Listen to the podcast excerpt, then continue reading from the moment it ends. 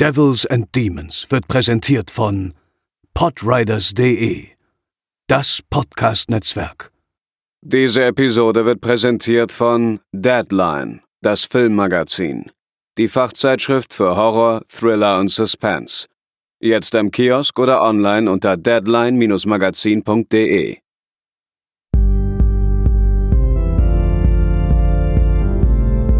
They're coming to get you, Barbara.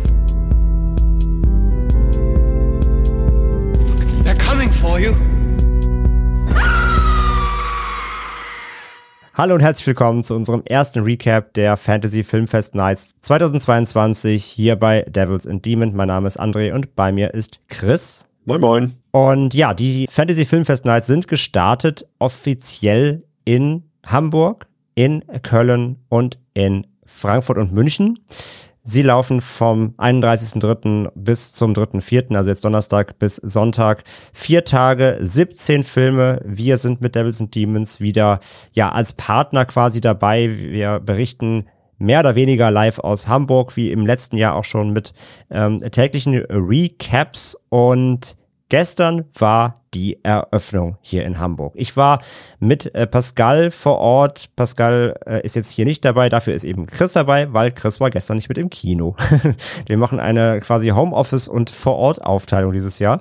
Und bevor wir hier weitersprechen, gebe ich jetzt einmal über zu meinem Vergangenheits-Ich, denn Pascal und ich haben gestern Abend direkt aus dem Savoy-Kino, dem wunderschönen Savoy-Kino hier in Hamburg, ähm, schon eine Kleinigkeit live aufgenommen, direkt nach dem Film, direkt nach X, dem Eröffnungsfilm des äh, aktuellen Filmfests, der neue Ty West. Und da hören wir jetzt einmal rein und danach hören wir uns hier dann wieder. So, wir haben jetzt gerade X gesehen von Ty West, hier Eröffnungsfilm vom Fantasy Filmfest. Bei mir ist natürlich Pascal. Hallo.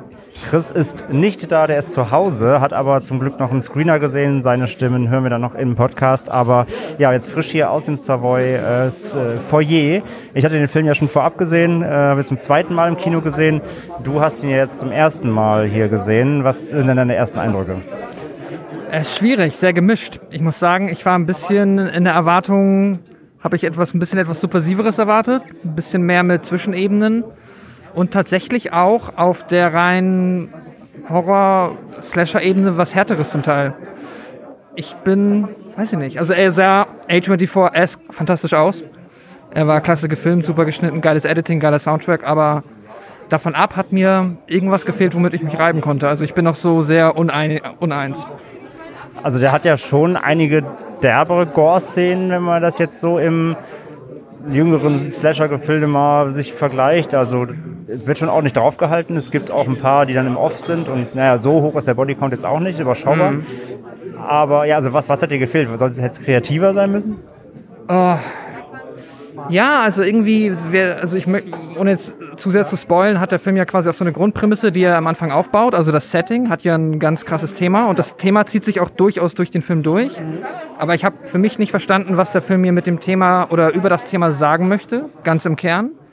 Und ich sehe da auch nicht die wirklich clevere Einbindung des Themas, außer dass wir halt am Ende, ja, es läuft halt alles immer wieder darauf hinaus, so auf das, dieses Sexualthema, das da drin steckt. Aber so der Geistesblitzmoment hat mir gefehlt. Also irgendwie das, keine Ahnung, ich habe das Gefühl, der Film will mir irgendwas sagen oder irgendwo drauf hinauslaufen und ist am Ende ein vergleichsweise straighter Slasher einfach nur. Ja, ist er auch. Und wir haben ja schon gesagt, und beziehungsweise hast du auch direkt gesagt, vielleicht war es das A24-Logo. Ja, ja, das kann definitiv sein. Also ich meinte ja eben auch schon zu dir, wenn das jetzt ein Blumhaus gewesen wäre, dann wäre ich erstmal weggeblasen, wie gut er aussieht, aber dann wäre ich halt nochmal ähm, wahrscheinlich, ja, wäre einfach die Wartungshaltung eine andere gewesen und ich hätte gesagt, ja, das ist. Also für, für ein Blumhaus wäre es wahrscheinlich schon überdurchschnittlich. Ja. Aber für ein A24 fehlt irgendwie, so ging es mir halt auch beim ersten Mal, mhm. das hat sich jetzt nochmal verfestigt jetzt im Kino im zweiten Mal. Für A24 fehlt mir irgendwie der Clou. Genau, ja, genau. Eigentlich genau das. Es fehlt irgendwie das, wo ich den Finger drauf halten kann und sagen kann, das ist das, was den Film ausmacht, das, oder was ihn außergewöhnlich macht. Ja, genau. Also er ist straight. Außergewöhnlich, genau, ja. Ja, sehe ich halt auch so. Er ist, er ist, er ist gut, also er ist ein guter Slasher. Ja. aber eben das. Ich habe ganze Zeit darauf gewartet. Ich sitze immer beim Film da gesessen und dachte mir so, wann kommt der Moment, wo ich wow sage? Ja, ganz genau. Ja. Wo ist der Twist-Moment oder der Meta-Moment? Irgendwie so. Und der fehlt halt einfach, ja. Und dieses ganze Porno-Thema schon auch schon gesagt. Ähm, also die Pornoszenen sind halt so ja, für einen Kinofilm relativ Softcore am Start. Aber das schockt ja jetzt auch, zumindest in Deutschland, jetzt keinen. Also ich kann mir vorstellen, dass die prüden Amis da vielleicht irgendwie denken, oh ho ho, ja. ganz schön viele Brüste. Und man sieht auch mal von hinten irgendwie eine Reiterstellung in, in Full-Aufnahme. Aber das ist ja jetzt nichts, was irgendwie noch jemand in dem Ofen hervorlockt. Nee, auf keinen Fall. Das ist auch authentisch. Der Film spielt Ende der 70er in den USA. Das war ja noch dann die teils am wenigsten prüde Zeit so der Jugendkultur in den USA. Aber ja, klar, das ist halt einfach authentisch gut gemacht, aber lockt niemanden hinter. Also ist kein Grund, dass. Ich glaube, auch in den USA wird da keine Aufregung deswegen erfahren. Außer also, also in Kreisen, die den eh nicht gucken würden. So. Genau, also das, das ist ja auch ein Ding, mit der Film spielt, dieses, dieses, diese Tevangelists, also ja. diese, diese Teleprediger. Die gucken den ähm, eh nicht. genau, also die gucken den, die gucken den eh nicht, aber es ist halt, ähm, es ist halt auch sehr präsent im Film platziert. Also damit wird ja auch gespielt. Es mhm. geht ja um dieses prüde Amerika was der Film ja dann gleichzeitig auch irgendwie abbildet. Aber genau das ist es ja. Dieser, der prüde Anteil geht ja nicht in jetzt, jetzt 2022 ins Kino. Nee, überhaupt nicht. Genau. Also so, wenn es auch auf diesen Bible Belt anspielen soll, dann die werden den eh nicht sehen. In dem Sinne, ja, es ist auch nochmal so das Ding. Wenn das irgendwo eine Kritik daran sein soll, dann wird die halt nur bei den Menschen ankommen, die das wahrscheinlich eh schon so sehen. Das ist ähm, einfach dem Genre geschuldet. So, da hättest du dann wahrscheinlich etwas machen müssen, ja, was irgendwo ein bisschen, ja, keine Ahnung. Ja, keine Ahnung. Hättest ein anderes Genre wählen müssen, wenn du damit wirklich jemanden erreichen wollen würdest. Ja, dafür ist auch zu viel Beiwerk. Also das ist ja, das, der Fernseher läuft halt irgendwie immer in der Ecke und dann läuft halt ja. so ein T-Evangelist-Typ, aber es ist ja auch nur, nur Mittel zum Zweck so ein bisschen, ja. Was würdest du jetzt aus dem Stehgreif von, von, von fünf Sternebewertungen? Ah, wahrscheinlich bin ich also als ich so ein bisschen diese Enttäuschung gespürt habe, war ich so zwischen drei und dreieinhalb. Aber ich denke mal, dreieinhalb ist schon das, was dem jetzt, also wo ich wahrscheinlich am Ende landen werde. Ja, geht mir auch so. Ich habe ihm dreieinhalb gegeben beim ersten Mal. Ich glaube, ich bleibe dabei. Der ist gut und der ist auch, also der ist auch zu, zu, zu gut gemacht. Also der ist zu hochwertig, der ist mhm. zu gut gespielt. Ich liebe ja Mia Goth, macht sie super. Ähm, und der ist einfach insgesamt zu hochwertig, zu professionell, produktionstechnisch, Production Value, alles super, um ihn da, um ihn da unnötig abzuwerten. Es fehlt halt nur der, der große, also es ist ein sehr großer Schritt zu viel, weil dafür fehlt halt das Spezielle. Ja, absolut. Ja. Dann äh, würde ich sagen, haben wir das hier an der Stelle. Wir haben Ex gesehen. Äh, der heiß erwartete Film wurde mit am Festival ausverkauft, als einer der wenigen einzigen, habe ich extra nochmal nachgehört. Ähm, also der war wohl ratzfatz weg. Der war also, ja, wir haben ja schon darüber geredet, die Vorschusslorbeeren waren so groß, die hat, glaube ich, jeder mitbekommen. Und ja, ist für manche vielleicht nicht der Wurf geworden, hat vielleicht manche eben enttäuscht, wie eher uns, aber vielleicht andere auch abgeholt, wie vielleicht Chris. und ja, mal schauen, was wir noch hier vom Filmfest mitnehmen und äh, ja, wir klingen uns aus. Ja, das waren äh, Pascal und ich gestern aus dem Savoy-Kino. Und ja, wir haben ein bisschen über X gesprochen, was wir von dem Film halten. Aber jetzt wollen wir natürlich noch wissen, Chris, wie fandst du den Film denn? Ja, ich habe das Ganze natürlich aus einer anderen Perspektive betrachtet. Ähm, wir haben ja freundlicherweise äh, die Möglichkeit, ähm, die Filme ja auch größtenteils schon vorab zu sehen oder eben mhm. parallel zu sehen durch die Screener, die uns zur Verfügung gestellt werden vom Fantasy Filmfest und dementsprechend konnte ich mir X ähm, von zu Hause an sehen. Äh, kurz für den Hintergrund wollen wir ja auch gar kein großes Thema jetzt draus machen, aber äh, aus persönlichen Gründen verzichte ich aktuell noch auf ähm, irgendwelche Veranstaltungen, wo viele Leute ohne Maske durch die Gegend rennen. Deswegen ähm, könnt ihr mich leider äh, dieses Mal nicht antreffen dort äh, vor Ort im Savoy, aber ich gucke. Völlig, völlig verständlich, weil ich meine, das Kino war ausverkauft. Äh, ja, es ist schon ein komisches Gefühl. Es haben zwar alle Masken getragen, es haben sich alle vorbildlich verhalten, aber ich verstehe das total, ja. Es haben alle Masken getragen, ja? Es war sehr vorbildlich, ja. Es hatten alle Masken an. Ja, das ist ja gut, weil notwendig, also rein von der von den Regeln her wäre es ja, glaube ich, nicht notwendig. Dass, äh, also es ist keine Maskenpflicht, glaube ich, im Kino aktuell. Ich glaube nicht, nee. Aber ja, ja das Savoy-Publikum war sehr ähm, zuvorkommend und rücksichtsvoll wie immer. Ja, das ist doch auf jeden Fall. Aber das überrascht mich jetzt auch nicht, ja. Auf jeden Fall habe ich äh, mir deshalb den Film von zu Hause angesehen, was natürlich schon, glaube ich, jetzt im Nachhinein ein kleiner Nachteil war, weil das ist natürlich ein Film und das habt ihr wahrscheinlich in eurem Beitrag, den ich noch nicht gehört habe, wahrscheinlich auch bestätigt, das ist ein Film, den man im Kino gucken sollte, wenn man die Möglichkeit hat. Und ich bin ja großer Ty West Fan, muss ich sagen. Also ich fand House of the Devil von ihm damals überragend. Innkeepers ist, mochte ich am Anfang gar nicht so, ist aber von Mal zu Mal gestiegen in meiner Rezeption und auch The Sacrament, muss ich gestehen, hat mir eigentlich auch damals ziemlich gut gefallen und ähm, dementsprechend war ich sehr gespannt, was er mit X hingelegt hat. Da waren ja auch wieder, wie immer, ähm, habt ihr wahrscheinlich auch schon drüber geredet, die Vorschusslorbeeren oder die ersten Reviews und, und so weiter. Die ersten Berichte waren ja schon wieder so ekstatisch von wegen, oh, das ja. ist der beste Horrorfilm, den ihr in den letzten Jahren gesehen habt. Und der fegt sogar irgendwie das Original Texas Chainsaw Massacre weg, was auch immer. Also man konnte ja wirklich sehr, sehr viele Sachen lesen. Auch wieder der brutalste Film seit The Sadness. Gut, also seit drei Monaten, aber äh, alle möglichen Sachen und ähm, das sind natürlich auch wieder Sachen, die der Film im Endeffekt gar nicht erfüllen kann. Und auf diese Komponente oder auf diesen Komponenten hat der Film auch für mich gar nicht so alles ausgespielt, was er hätte ausspielen können. Also gerade sowas, was Gore angeht, fand ich ihn doch noch im Rahmen. Da habe ich ein bisschen mehr erwartet, nach dem, was ich im Vorfeld gelesen habe. Aber dafür hat er noch ein paar andere Stärken für mich gehabt, mit denen ich wiederum nicht gerechnet habe. Zum Beispiel äh, ist es ja, wenn man so will, ein ziemlich straighter Slasher. Das kann man, glaube ich, nicht abstreiten, aber ich finde, hat für mich sehr viele interessante Themen, die er aufwirft und auch äh, auf emotionaler Ebene hat er mich auch sehr ergriffen. Das klingt jetzt erstmal vollkommen blöd, aber es gibt da ein paar Szenen.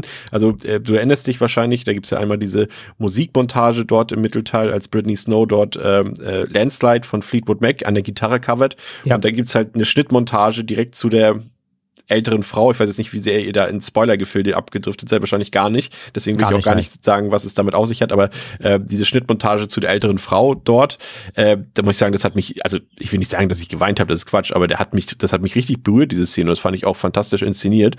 Und so viele Sachen sind dort drin. So, das ist ja ein Film, der sich so mit unerfüllten Sehnsüchten, mit unerfüllter Lust und auch mit unterdrücktem Verlangen beschäftigt. Und das hat er richtig gut geschafft, finde ich. Also gerade eben mit der älteren Frau und auch mit der Figur von Jenna Ortega die sich scheinbar ja irgendwie so langsam zu einer richtigen Scream Queen entwickelt, würde ich mal sagen, oder? Absolut. Also ich meine, die macht ja gefühlt jetzt nur noch äh, Horror und das immer auf sehr hohem Niveau. Also die ist jetzt keine, die irgendwie im B-Movie einsteigt, sondern ja. sie macht ja wirklich jetzt äh, ein äh, Großkaliberprojekt nach dem anderen. Also die mausert sich gerade zur neuen Horror-Ikone, ja. ja. Jenna, you're welcome hier. Ja. Ist klar. Und ähm, das äh, auch gerade in ihrer Figur und eben in der alten Frau, das hat, das hat mich schon bewegt, muss ich sagen. Und das konnte man irgendwie auch zum Teil nachvollziehen. Alles, das hatte so, so erstaunlich tiefgründige Momente. Also der Film ist generell jetzt nicht besonders subtil, aber er hat Themen, die ich so nicht erwartet habe. Ähm, ansonsten würde ich sagen, auch der Spannungsaufbau war ziemlich gut, ziemlich ideal gelöst. Gerade so diese Bedrohlichkeit und diese Anspannung, die steigt ja wirklich auch im Minutentakt. Selbst jetzt auch in Szenen, die jetzt noch gar nicht einem so das Fürchten lernen sollen. Ich fand die ersten zehn Minuten, da musste ich sagen, da habe ich ein bisschen noch gefremdet mit dem Film. Ich weiß nicht, wie es euch da ging, das kannst du mir gleich nochmal sagen. Ähm, aber das war mir schon ein bisschen zu krass Texas Chainsaw Hommage, weil da waren ja wirklich einige Shots bei, ähm, wie sie dort in dem Van sitzen, in, also teilweise wie die Beine dort auf das, äh, wie sagt man vorne, auf die Ablage gelegt werden und aus Arm aus dem Fenster und, ja. und wie die Kamera dabei ist, das war ja eins zu eins Texas Chainsaw, ne? Und ähm, auch so, so Kameraeinstellungen einfach, äh, die dort, äh, wie das Auto auf der Straße fährt und aus welchen Kamerawinkeln das gefilmt wurde. Das war halt komplett und dann dachte ich, okay, wird das jetzt eine komplette Hommage oder irgendwie eine Satire auf Texas Chainsaw? Dann wäre ich, glaube ich, ein bisschen frustriert gewesen, aber das hatte sich irgendwie so nach zehn Minuten, glaube ich, gelegt und es war dann einfach nur dieser Look, der beibehalten wurde, ne? Oder siehst du es anders? Was am meisten bei dir raussticht, tatsächlich das Emotionale, weil da waren Pascal und ich uns beide einig, dass das bei uns überhaupt nicht so war. Mhm. Also wir haben es auf gar keine Art und Weise irgendwie emotional ergriffen. Wir fanden ihn sehr stumpf.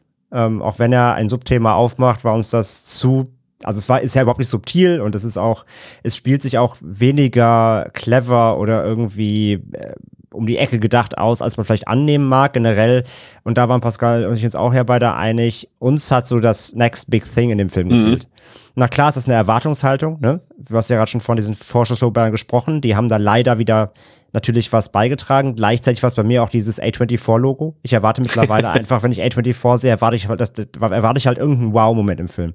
Weil die sich einfach so damit gemausert haben, dass sie eben nichts nehmen, was irgendwie nur noch 15 ist. Und ich will nicht sagen, dass der Film nur noch 15 ist, aber ich fand ihn halt letztendlich einfach nur gut. Und das ist mhm. für A24 mir fast schon zu wenig. Also das ist ganz, ganz schwierig. Aber ich will dem Film auch gar nicht seine, seine, seine Reize absprechen und seine, und seine Hochwertigkeit und seine Härte teilweise. Aber mir war er nachher einfach zu konventionell. Ich, ich habe ich hab die ganze Zeit noch auf diesen Moment gewartet, wo der mich komplett vom Hocker bläst, irgendwie, der mich überrascht, der nochmal das ganze Ding turnt, irgendwie, keine Ahnung, plötzlich kommen Vampire ins Spiel oder UFOs oder keine Ahnung, irgendwas, was nicht konventionell ist irgendwie und es gab's halt gar nicht. Und damit habe ich einfach nicht gerechnet. Von daher war der Film halt dann nur gut, aber alles, was irgendwie, also wie gesagt, emotional, irgendwie, keine Ahnung, auf der ganzen Ebene, für mich war es einfach ein Slasher. Mit ich ein bisschen Gore und das war's. das ist, glaube ich, dann auch wirklich der Unterschied, glaube ich, äh, zwischen unseren Perspektiven. Also, das eben, vielleicht lag es auch wirklich daran, dass ich den jetzt halt hier alleine zu Hause geguckt habe, sozusagen, und äh, da ein bisschen noch diese Festival-Atmosphäre nicht hatte und man natürlich so ein bisschen, wenn man noch mit vielen anderen Leuten gerade so ausverkauften Haus sitzt, ist das immer noch, glaube ich, was anderes. Aber das ist, glaube ich, der Unterschied in unserer, in unserer Bewertung, in unserer unterschiedlichen. Also bei euch ist er gut, bei mir ist er wirklich sehr gut angekommen, weil ich eben noch diese zusätzliche Ebene für mich irgendwie ähm, gewinnen konnte. Ne? Also du hast wirklich die, du, also na klar, das sind so die offensichtlichen Sachen, du hast, es ist ein Liebesbrief eben an die Genre-Klassiker der 70er und 80er Jahre. Klar, total, hat, vor allem Hooper. Der, der hat, der hat halt auch seinen, seinen Humor mit drin, ne? auch wieder so ein paar Comicfiguren mit bei, das ist auch gerade der, der äh, Kameramann, der ja. wohl angeblich auf einer, also ich habe seinen Namen leider vergessen, aber also den echten Namen, der auf einer realen Person ähm, sich, also darauf beruht, ähm, der wohl selbst auch so war, der halt eben so auch, ja, Pornos, aber doch bitte jetzt mal auch ein bisschen anspruchsvoll und so weiter. Ähm, und da, ne, der hat seine Comic-Momente und sowas alles, der ganze Film, aber er wird doch zusehends, glaube ich, immer ernster im Laufe der Spielzeit. Ähm, und, und beschäftigt sich halt auch so mit der, mit der menschlichen Moral und so weiter. Was mich halt überrascht hat, war halt wirklich, ähm, ja, da weiß ich jetzt, ich, ich, ich drück's mal ganz äh, schattig aus, sag ich mal. Äh, das Böse in dem Film habe ich anders erwartet, aber vielleicht habe ich auch den Trailer damals, mhm. ich habe den glaube ich nur einmal beiläufig gesehen, ich weiß gar nicht, ob das so schon äh, gespoilert war, was das Böse ist in dem Film. Ähm, kannst du dich da noch dran erinnern an den Trailer? Ja, schon, aber der war ja insgesamt sehr kryptisch. Ja, ne? Also, der, der, also der Trailer hat ja auch ganz klar einfach nur TCM suggeriert, so. Ja, also da habe ich wirklich was was anderes erwartet und war dann auch äh, überrascht, muss ich gestehen. Ähm, und ansonsten sage ich mal, das was jetzt für für, für erstmal unsere niedrig, niederen Instinkte anspricht. Also der hat auf jeden Fall seine Gore-Momente, die sind schön handgemacht, die sehen gut aus, die sind auch fies, aber sie sind nicht so krass, wie ich es erwartet hätte, nach dem was ich im Vorfeld gelesen habe, wo ich positiv überrascht war, aber auch generell überrascht war, war tatsächlich die Nudity in dem Film. Also ich hätte jetzt, wie gesagt, es ist ja ein amerikanischer Film, darf man immer nicht vergessen, ne? Äh, und da waren doch überraschend viele und überraschend freizügige Sexszenen dabei. Also jetzt so auf, auf, auf Soft-Ebene sozusagen. Das, äh ja, ja, absolut. Aber da waren wir uns ja auch einig, Pascal und ich, dass das eben halt jetzt vor allem in unseren ja. äh, Gefilden keinen vom Hocker rausreißt. nee. Und selbst in den USA haben wir gesagt, ja, es ist immer das prüdere Land, die seit Nipplegate die Oscars zeitversetzt ausstrahlen und so aber der Film ist ja jetzt auch kein super Blockbuster Marvel-Film, ja. sondern die Leute, die da ins Kino gehen, die wollen ja Genre und Horror. Und ich glaube jetzt halt mal, das jüngere Horrorpublikum auch in den USA ist von Nippeln jetzt auch nicht mehr komplett umgehauen, wie noch vor 10, 20 Jahren. Nee, das stimmt. Aber ansonsten muss ich sagen, äh, Ty West hat wieder mal sein Talent unter Beweis gestellt. Ich finde, der Film sieht überragend aus. Also die Kameraarbeit ist, ist fantastisch und vor allem der Schnitt. Also da hat er sich auch echt mal ein paar Sachen einfallen lassen, die man jetzt nicht in jedem zweiten oder dritten Film sonst sieht. Ähm, Score war super, Soundtrack auch super, ne, war auch ein paar schöne Tracks bei. Aber letztendlich würde ich sagen, also das ist jetzt vielleicht kein Horrorfilm, der allen gefallen wird. Definitiv nicht. Ähm, das ist jetzt auch so, wie du schon sagst, es ist jetzt vielleicht auch kein Horrorfilm, äh, der jetzt positiv ankommt bei allen, die sonst den anderen A24-Stuff abfeiern. Der ist schon ein bisschen anders, der ist da schon konventioneller, wenn man so will, aber äh, so lieb ich meinen Horrorfilm, ja. Und um es mal mit einem Zitat aus dem Film abzuschließen, aber das bleibt dann unser Geheimnis, wie sie so schön da gesagt haben.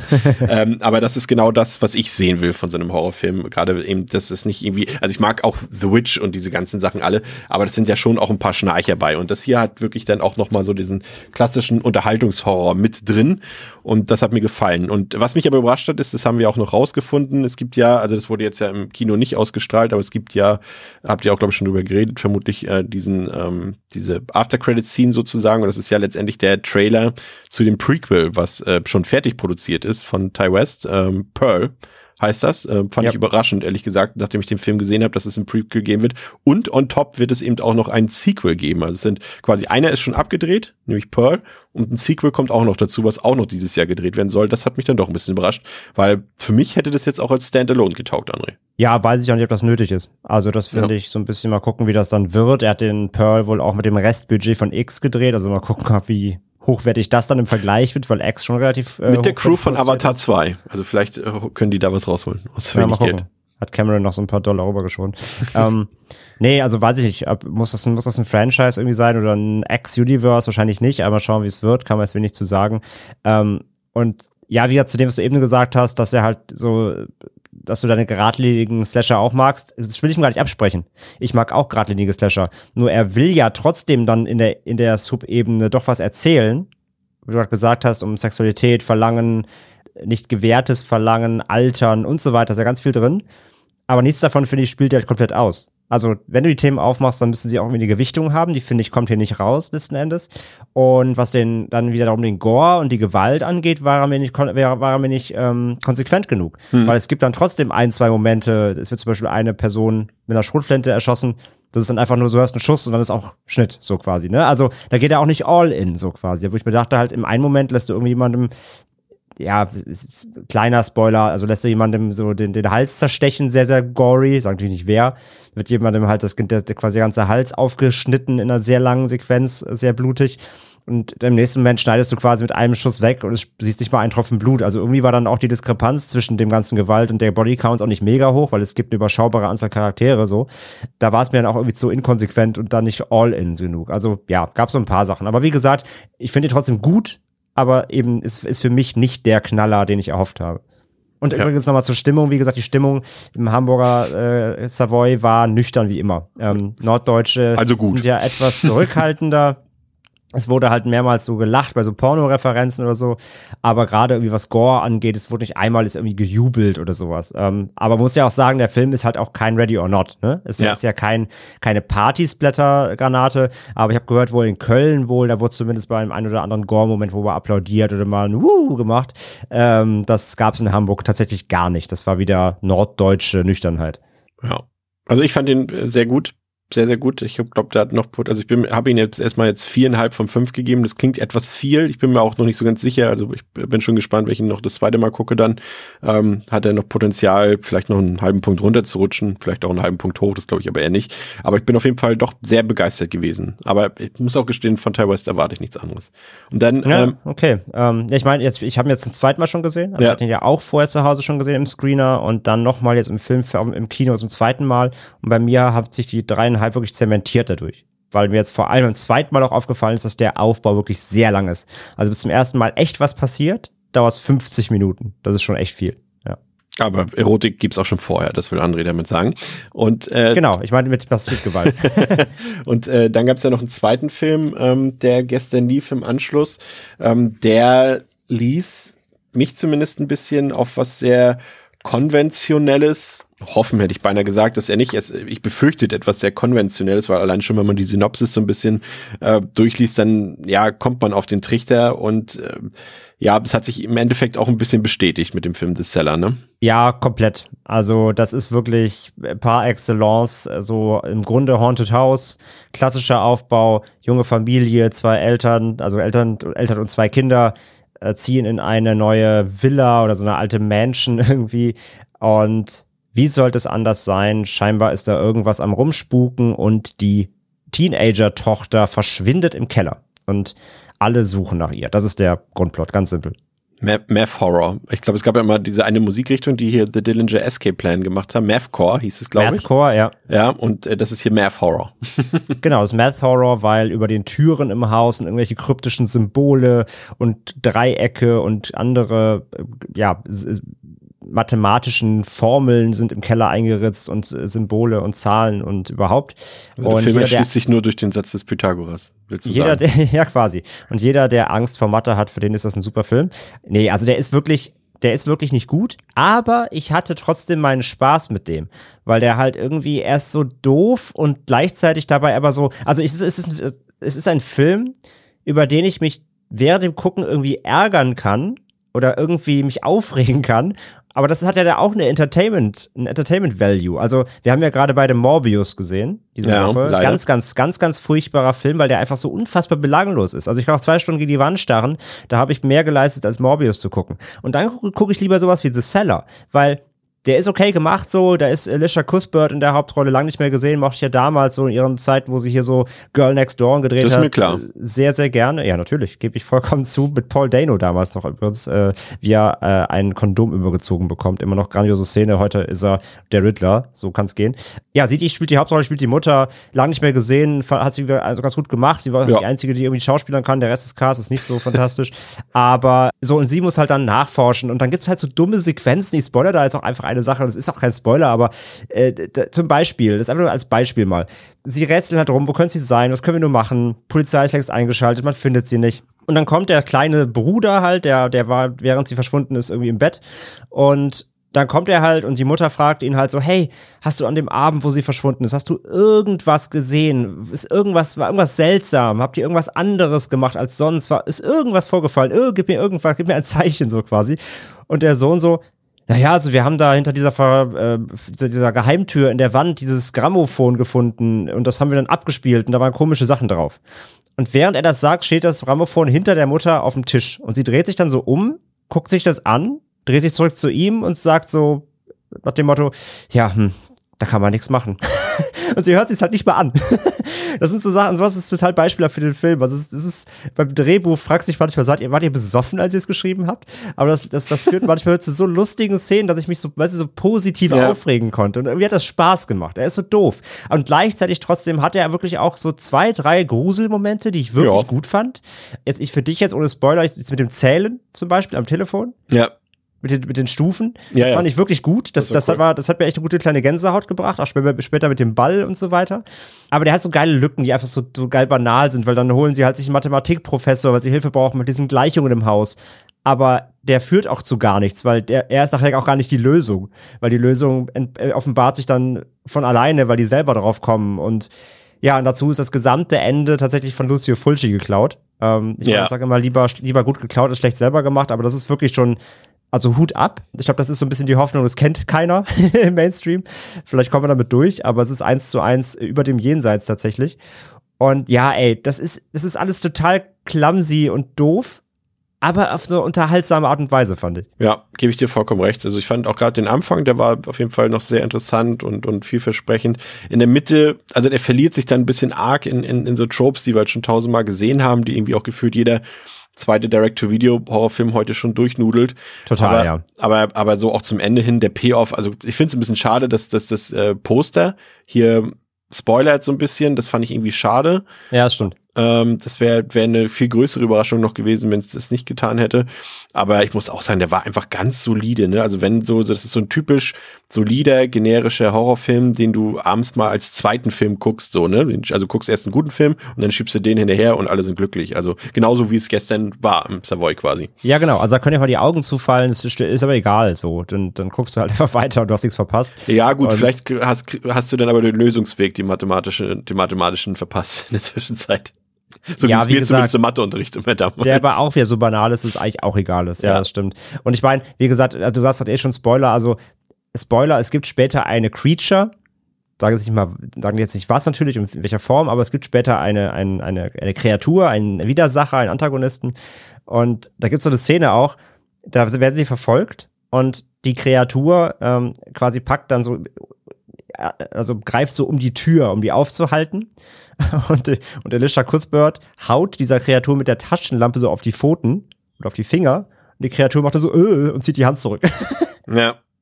Wo ich mir dachte, wenn du diese Kreatur, über die wir reden, mit einer Taschenlampe besiegen kannst, dann scheint das alles nicht so schlimm zu sein. Und das sind solche Momente, die diesen Film total albern machen.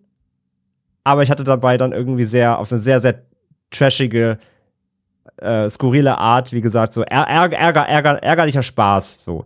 Und deswegen fand ich den wirklich auch in der Summe dann wirklich ganz, ganz unterhaltsam tatsächlich, ja. Ja, würde ich auch sagen. Von daher, ich habe ihm zweieinhalb gegeben. Ich auch. Ja, also wie gesagt, kann man machen, wenn der mal irgendwie im Streaming auftaucht, den, den könnt ihr mal eben wegkonsumieren, genau. Na, so ein Film ist das einfach.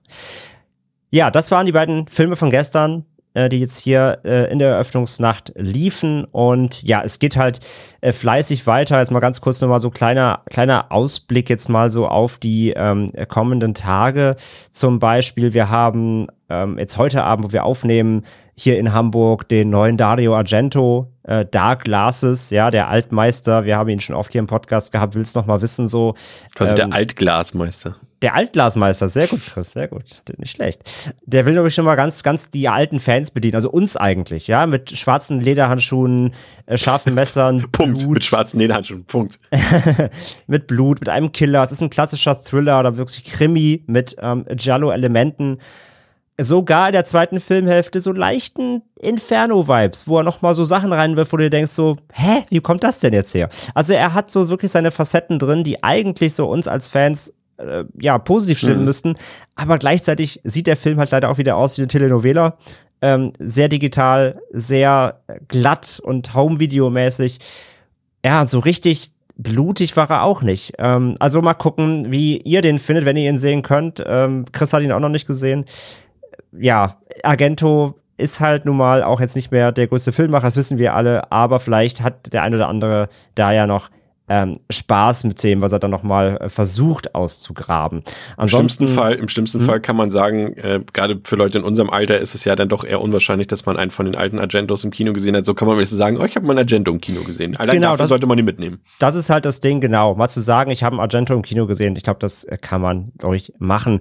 Eine ganz, ganz, ganz, ganz große Empfehlung von mir ist auch auf jeden Fall noch Salome. Das ist ein afrikanischer Genrefilm, der auch so ein Genre-Mix hinlegt. Das Fantasy-Filmfest selbst beschreibt ihn als From Dusk Till Dawn meets Predator.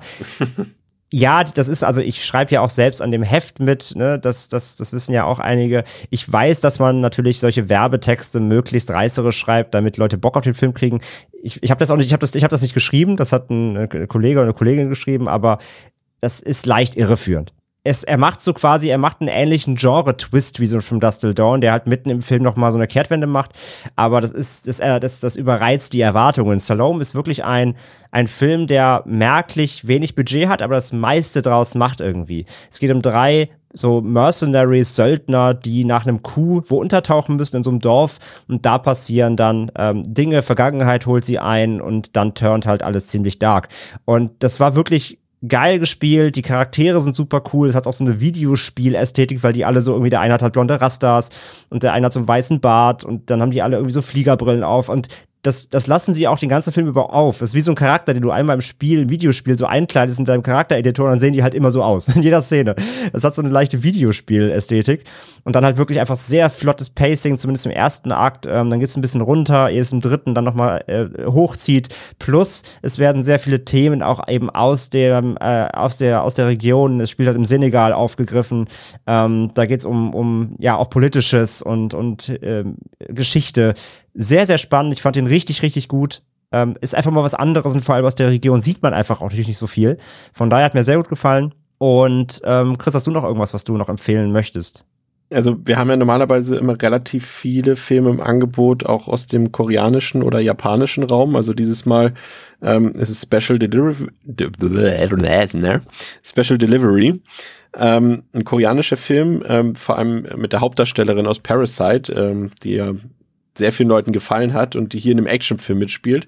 Der soll jetzt kein Überfliegerfilm sein, aber auch da gilt wie immer, wenn man die schon mal im Kino gucken kann, wo man ja, wo es ja selten Gelegenheit dafür gibt, auf jeden Fall mitnehmen und auch der chinesische Film The Rescue dürfte trotz seiner Überlänge äh, bei einigen Leuten Gefallen finden, würde ich sagen. Auch wenn der Sonntagmittag läuft.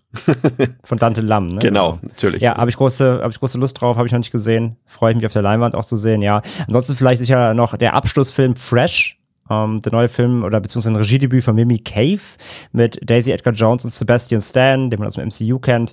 Ja, das ist wohl so quasi so Tinder der Film, aber dann auch da mit äh, einem sehr dunklen Turn und der wohl auch schon bei äh, Kritikern, die ihn bisher sehen konnten, äh, sehr gefeiert haben. Das ist ein Searchlight-Film, also wohl auch sehr hochwertig und ja, ich kenne die Story auch nicht, man soll sich da wohl sehr überraschen lassen, aber wie gesagt, es geht wohl so quasi um ja eine sehr aus dem Ufer, also aus dem aus den aus den aus den Fugen geratenen Romanze. Bin ich auch sehr gespannt drauf. Der läuft auch tatsächlich dann im April, ich glaube Mitte April 15. oder sowas auch schon Ja. auf Disney Plus.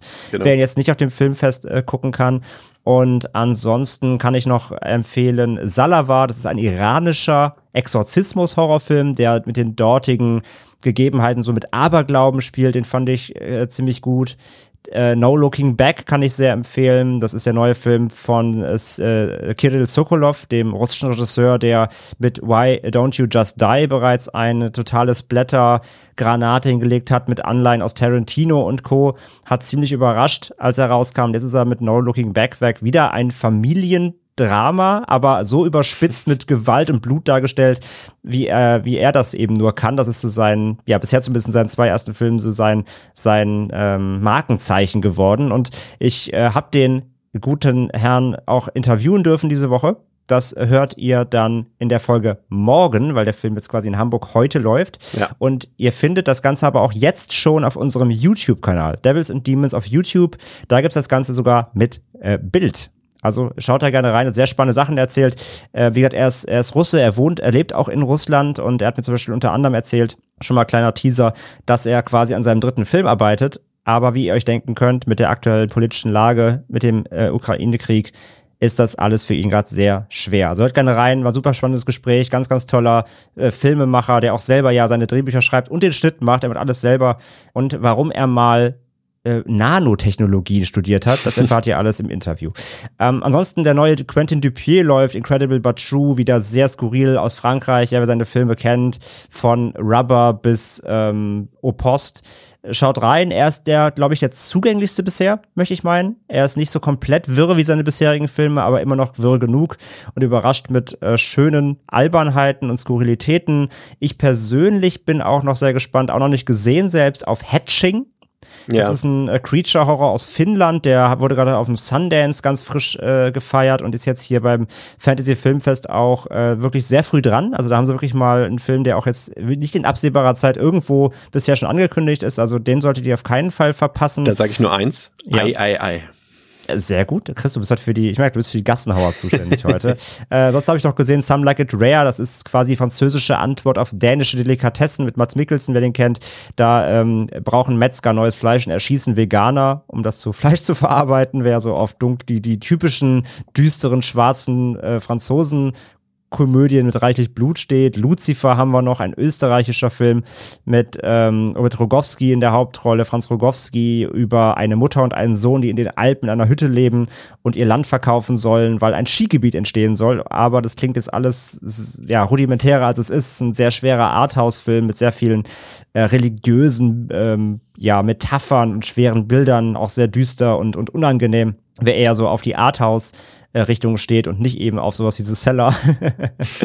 und noch viel mehr. Schaut mal rein, fantasyfilmfest.com gibt's alle Filme mit Infos und wie gesagt, jetzt aktuell laufen halt schon die Städte äh, Hamburg, Köln, äh, München und Frankfurt. Köln, Köln. Und ihr habt aber noch, wenn ihr aus den Gebieten Berlin, Nürnberg, Stuttgart kommt, dann habt ihr eben auch noch vom 7. bis 10. April die Chance. Dann startet das Filmfest dann noch in den drei Städten und ja, wir wünschen auf jeden Fall viel Spaß. Schaut euch ein bisschen Filme an, ist viel dabei. Und ja, das war unser erster Recap zum Eröffnungsabend der Hamburger, des Hamburger Filmfests. Und ja, morgen geht's dann weiter mit dem Programm, quasi was jetzt heute gerade läuft. Und ach so, und äh, kurze Info, wir hatten beim letzten Mal bei der Filmfestberichterstattung ja auch O-Töne der ZuschauerInnen dabei. Äh, kommt auch wieder dass äh, wir zu X nichts haben, liegt an mir. Ich habe nämlich den Anfängerfehler gemacht eines guten Journalisten. Ich habe im Vorfeld mein Audio-Equipment nicht gecheckt, die Batterien waren leer. Um es mit DMX-Worten zu sagen, X don't give it to you.